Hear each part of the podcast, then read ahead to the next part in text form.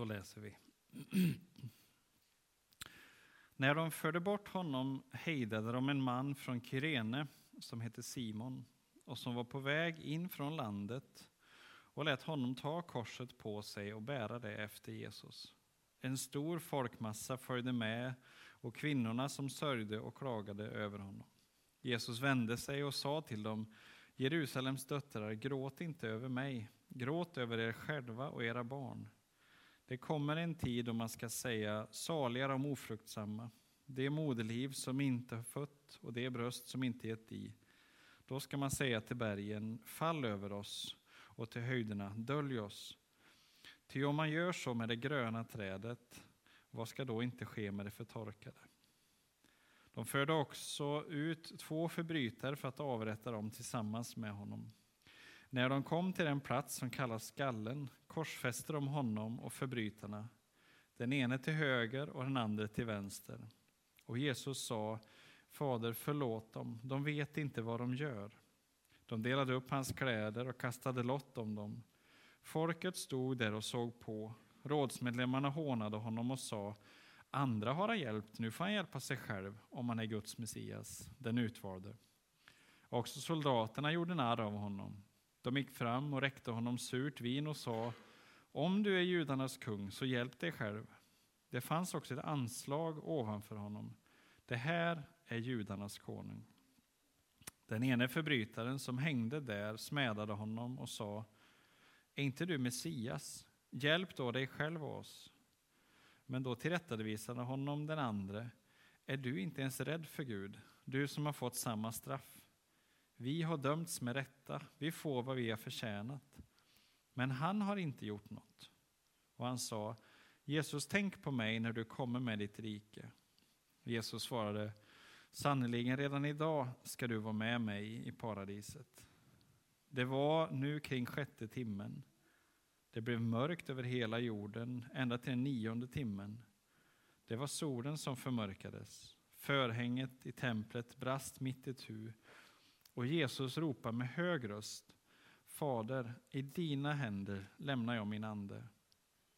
När han sagt detta slutade han andas och officeren som såg det, såg det som hände prisade Gud och sa han var verkligen en rättfärdig man. När folkmassan som samlats där som åskådare hade sett vad som hände vände de hemåt och slog med händerna mot bröstet. Men alla hans vänner och bland de kvinnorna som hade följt med honom från Galileen, de stod på avstånd och såg allt sammans. Vi ber tillsammans. Tack Herre för att du genom Jesus har öppnat vägen till dig. Tack Herre för att du är här med din heliga Ande, din egen närvaro hos oss. Och nu ber vi dig Herre, låt ordet få bli levande för oss. Låt det få slå rot i våra hjärtan. Låt oss på nytt få göra ett möte med dig och förstå din stora kärlek till oss och till den här världen. Så Herre, vi överlämnar oss i dina händer. Låt ditt rike komma. I våra tankar, i våra känslor, i vårt inre. Låt du Jesus få bli större och synlig för oss. Amen.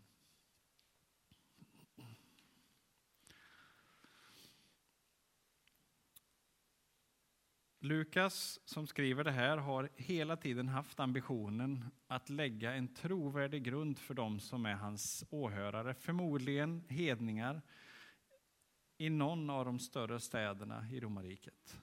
Så han har liksom från första skrivtaget sagt att jag ska försöka i god ordning förklara vad det var som hände. Och här igen så är Lukas noga med att påpeka liksom vittnena och de som var där förmodligen en del av de som är hans källor till det han har. Och på den här tiden så hade inte kvinnor eh, status som trovärdiga vittnesbörd. Och att Lukas ändå då så tydligt gång på gång visar att kvinnorna var först vid graven, de såg vart han la, de var med och såg allting, visar att Lukas är så mån om att liksom hela tiden peka på trovärdigheten där. Det här är vad som hände. Det hände faktiskt på riktigt. Och ibland, inte minst kanske bland konfirmander, så får man höra ja, men det här med Jesus, har han verkligen funnits på riktigt? Liksom. Um, och då brukar jag luta mig mot min, han var nog inte professor, han var nog docent på Göteborgs universitet. Så jag läste med för några år sedan. Och han sa det utifrån sin, liksom, sin expertis, han sa att det finns ingen seriös forskare som skulle hävda att Jesus inte har funnits. Det finns ingen seriös forskare som inte skulle hävda att någonting hände med Jesus. Och Han sträckte sig till och med också att det finns ingen seriös forskare som skulle liksom förneka att någonting hände med lärjungarna. För att gå från att vara en liten liksom jagad grupp till att sen ha den liksom frimodigheten och sprida över hela Guds rike. Någonting hände. Sen kan ju inte akademin i den världen gå in och säga det som kyrkan hela tiden har proklamerat. Men bara att vila på de faktumen att, att Jesus har funnits. Det som Lukas hela tiden har varit angelägen om. Någonting hände där och någonting hände med lärjungarna. Det säger sekulära forskare, historieforskare otvetydigt. Det är lite skönt att bara ha med det i ryggen ibland, för ibland så får man ju känslan av att nej, men det är bara fiktiv historia. Så är det inte. Så när Jesus då efter rättegången börjar den här vägen så, så ser vi liksom hur det är en mängd människor som följer med efter Jesus. Så de gråter och, och klagar och sörjer över, att, över honom. Kanske mer sin egen bild av Jesus. För att de hade hoppats att han skulle vara den som befriar dem. Och nu så är det uppenbart att han är en misslyckad Messias för dem. Det här var ju inte det vi trodde. Och Jesus vänder sig om och säger till dem, gråt inte över mig, utan gråt över er. För om de gör så här med den kvist som är grön och som har liv och som har kraft, hur gör de då med det land som är förtorkat? Och då syftar han på sig, sig själv i relation till landet Israel, som 40 år senare får stå för de konsekvenserna där de har avvisat Guds besök. Alltså Jesus var mitt ibland dem, de tog inte emot honom, utan de förde honom till, till att avrättas. Och Jesus säger, det kommer bli mycket värre för er. Och på den tiden var det så att, att inte kunna få barn var en, ett, var en oerhörd liksom, sorg för människorna. Och Jesus vänder åter på det. Den som inte har fått barn kan skatta sig lycklig. Därför att ha fött barn och kanske få se sina barn då vara med i det kriget som romarna utkämpar. Och eh, Josefus berättar att det var omkring en miljon som dog i det kriget med romarna. Och Jesus säger den, de konsekvenserna där borta, det är mycket värre. Så gråt över er själva, över konsekvenserna, över att inte ni tog emot Guds besök. Och sen förs han fram till korset och de korsfäster honom. Och då blir himlen mörk. Solen förmörkas fram på eftermiddagen där. Vad är det som händer? Ja, vi höll, hörde delvis när, från, som Kent-Åke läste om att Gud går till rätta med människans ondska och synd. Gud dömer världen här. Och Guds dom träffar Jesus med full kraft. Och Jag tror att vi har pratat om det här vid något annat tillfälle, just det att döden är ju egentligen både en räddning och en fiende i Bibeln. För Bibeln spänner liksom mellan två hållpunkter där det är evig gemenskap med Gud som är utgångspunkten. I första Mosebok så var människan tänkt att leva med Gud i evighet. Och i sista kapitlet så lever mänskligheten med Gud i evighet. Det här emellan spänner liksom hela skapelsen, hela tidsepoken. Det spänner mellan gemenskap med Gud i evighet. Och när människan vänder sig bort ifrån Gud, där ondskan och synd kommer in, så kommer döden in som, ett, som en lösning för att inte ondskan ska bli evig.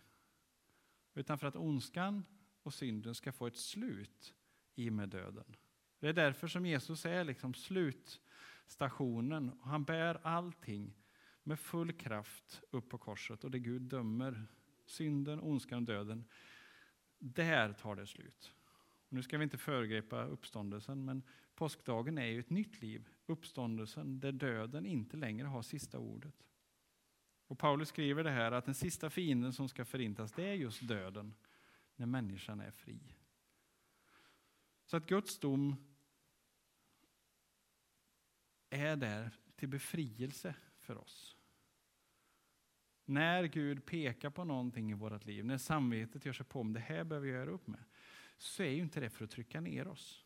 Utan det är för att sätta finger på någonting för att vi ska få kunna lägga av oss det. Det är en fantastisk barmhärtighet att Gud går till rätta med någonting som inte är i enlighet med hans väsen. Och så löser han det själv åt oss.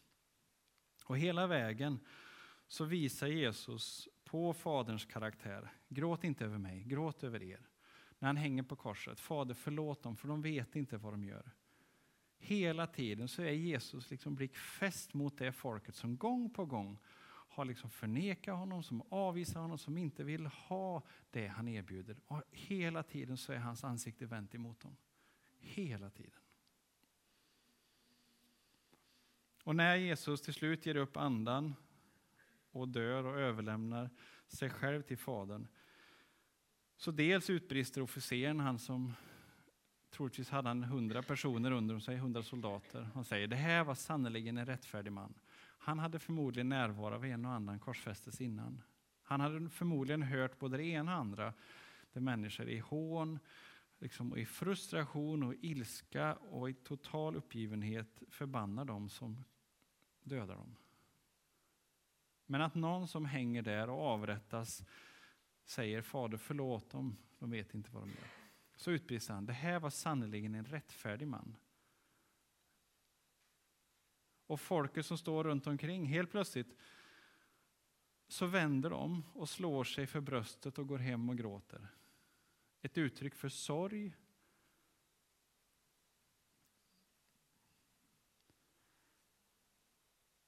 De är besvikna på Jesus utifrån att han var inte den de trodde att han var.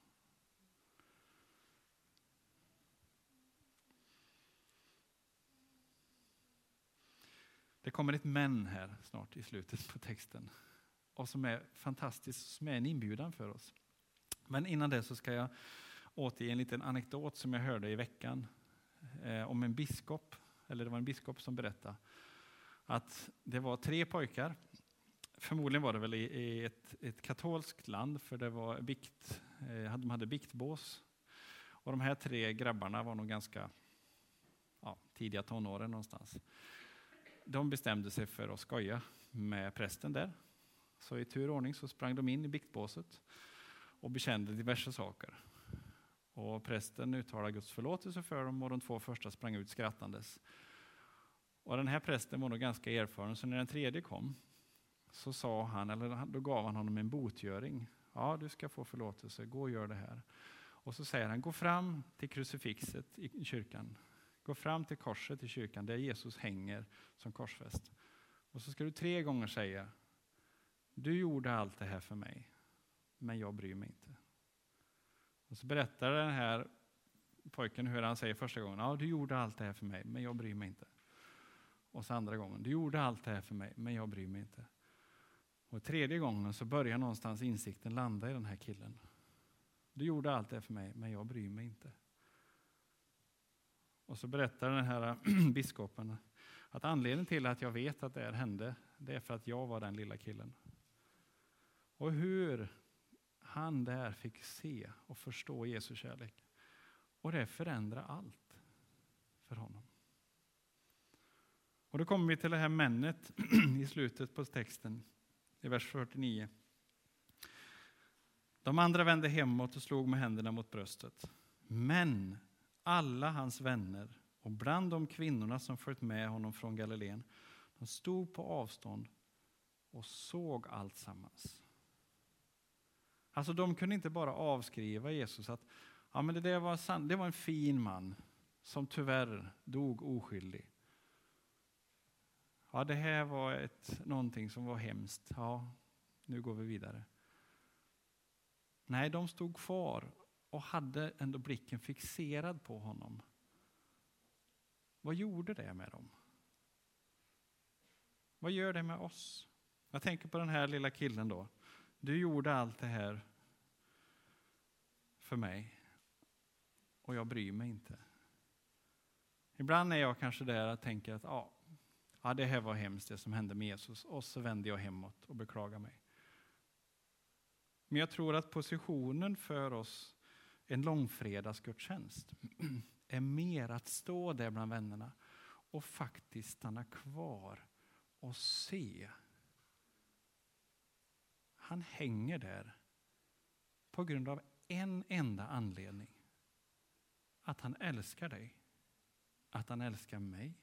Han älskar oss. Han älskar hela den skapelse som så ofta vänder honom ryggen och inte förstår vem han är, vad han vill, men som han hela tiden är vänd mot. Fader, förlåt dem, de vet inte vad de gör. Så många gånger som inte vi vet vad vi gör. Men hela tiden är han vänd mot oss.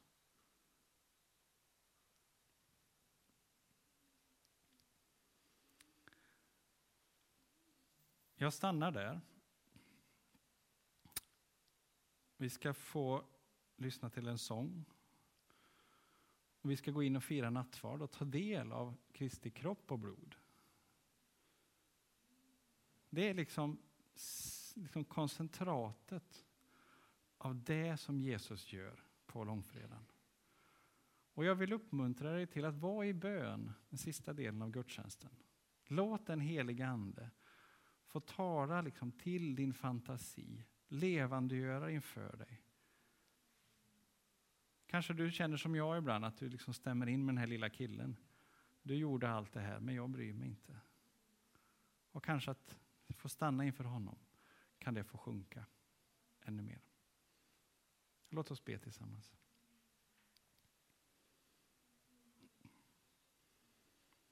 Helige Ande, tack för att du är här. Tack för att du vill levandegörande för oss. Gång på gång. Din stora kärlek till oss. Och Herre, låt oss nu liksom få, få göra utrymme för dig. Låt det få finnas tid och plats där vi får stanna upp och se. Inte bara liksom se, utan verkligen få insikt eller betrakta eller få liksom ta in det som du har gjort. När du i din stora kärlek tar våran synd, våran ondska med dig i din död så att vi ska få förlåtelse.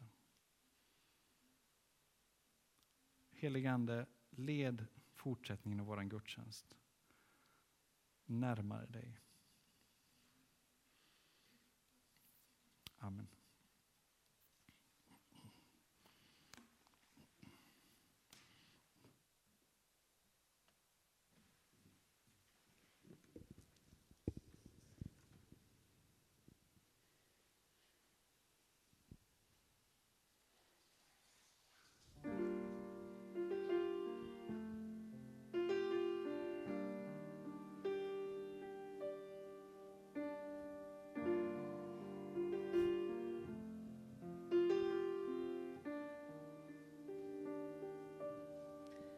Jag hör min Herres röst. I dig själv är du svag. Ber då var